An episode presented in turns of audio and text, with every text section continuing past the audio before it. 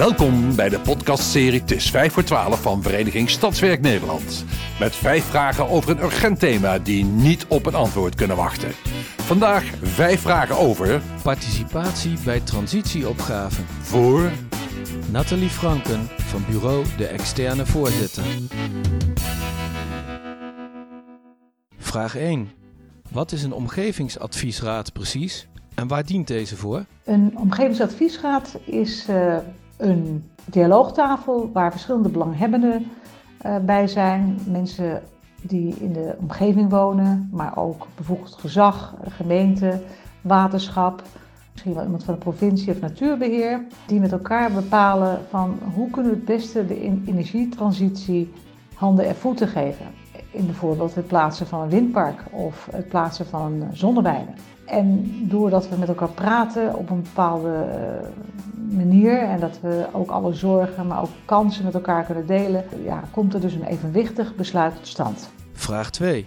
Waarom is het nou juist bij grote transitieopgaven als de energietransitie zo belangrijk om gezamenlijke afstemming te waarborgen? Ja, die gezamenlijke afstemming is zo belangrijk omdat we ook weten, en ik hanteer altijd het voorbeeld van Lelystad, dat het uh, wel eens fout gaat. En als die gezamenlijke afstemming er niet komt, dan wordt eigenlijk de omwonenden en mensen die, uh, die daar ook meningen over hebben over bepaalde nou, plaatsing van bijvoorbeeld een windmolen, ja, die worden blokkademachten en dat wil je eigenlijk niet hebben. Je wil in zo vroeg mogelijk stadium kunnen praten met uh, iedereen die daar belang in heeft over hoe moet het uit te komen zien, waar moet het vooral wel en niet over gaan, hoe kunnen we het best in de landschappelijke omgeving inpassen. Nou, daarom is het dus zo, zo goed en ook zo impactvol om mensen in dat hele traject mee te nemen en om die gezamenlijke afstemming inderdaad te waarborgen. Vraag 3.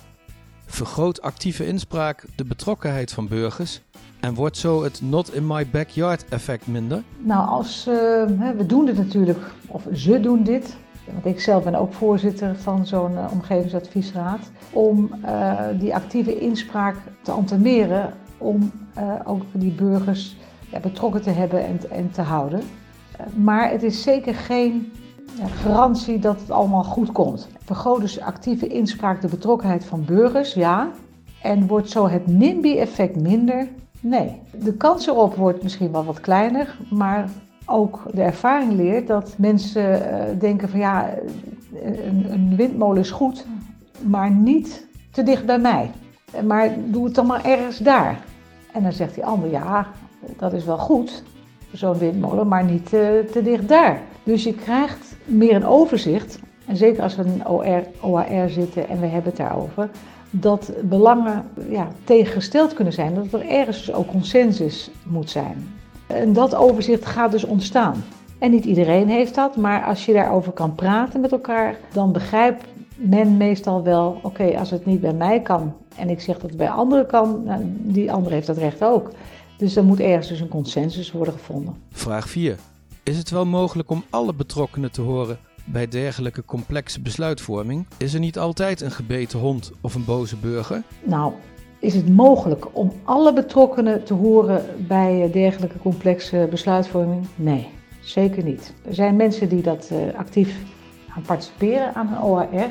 Maar er zijn zeker ook een aantal mensen die zeggen, nou, ik doe daar niet aan mee. Omdat mijn medewerking eigenlijk laat zien dat ik het ermee eens ben. En dat is zeker niet zo. Dus er zijn uh, mensen die gewoon meedoen en, en het er niet mee eens zijn. Er zijn mensen die meedoen en het er wel mee eens zijn. En er zijn ook altijd mensen die zich eigenlijk distancieren van dit soort gremia. Dat kan. Uh, dus nee, je hebt niet alle betrokkenen te pakken. Sommige mensen doen gewoon een, een verzoek of een klacht of, een, of een, een, procedure starten bij de Raad van State. Dat kan ook allemaal. En er is inderdaad altijd een soort gebeten hond. Dat, dat hoeft niet altijd te maken te hebben met het gelopen proces. Die gebeten honden die waren er al, of die boze burger die was er al, want vaak is het ook een cumulatie van zaken. Stel voor dat een OR over windturbine gaat, dan uh, die ene burger die ziet alleen, niet alleen die wind, windturbine, maar die ziet bijvoorbeeld ook het uitbreiding van industrieterrein. Die ziet bijvoorbeeld ook de, de bomen die gekapt zijn voor een heel ander project. Dus die, die heeft gecumuleerde boosheid. En ja, de windturbine is nog eens een keer een vervelende kers op een hele vervelende taart. Dus ja, je houdt altijd gebeten honden of boze burgers. Eh, maar als je het proces loopt en je, je, je gaat het dan zeg maar, kleiner maken, ja, dan, dan is de kans groot ja, dat ze meer begrip krijgen voor, voor de, ja, moeilijke situatie waarin gemeentes allerlei stakeholders, bijvoorbeeld gezag, moeten manoeuvreren. Vraag 5. Leidt een omgevingsadviesraad niet tot nog meer bureaucratie in ons poldermodel?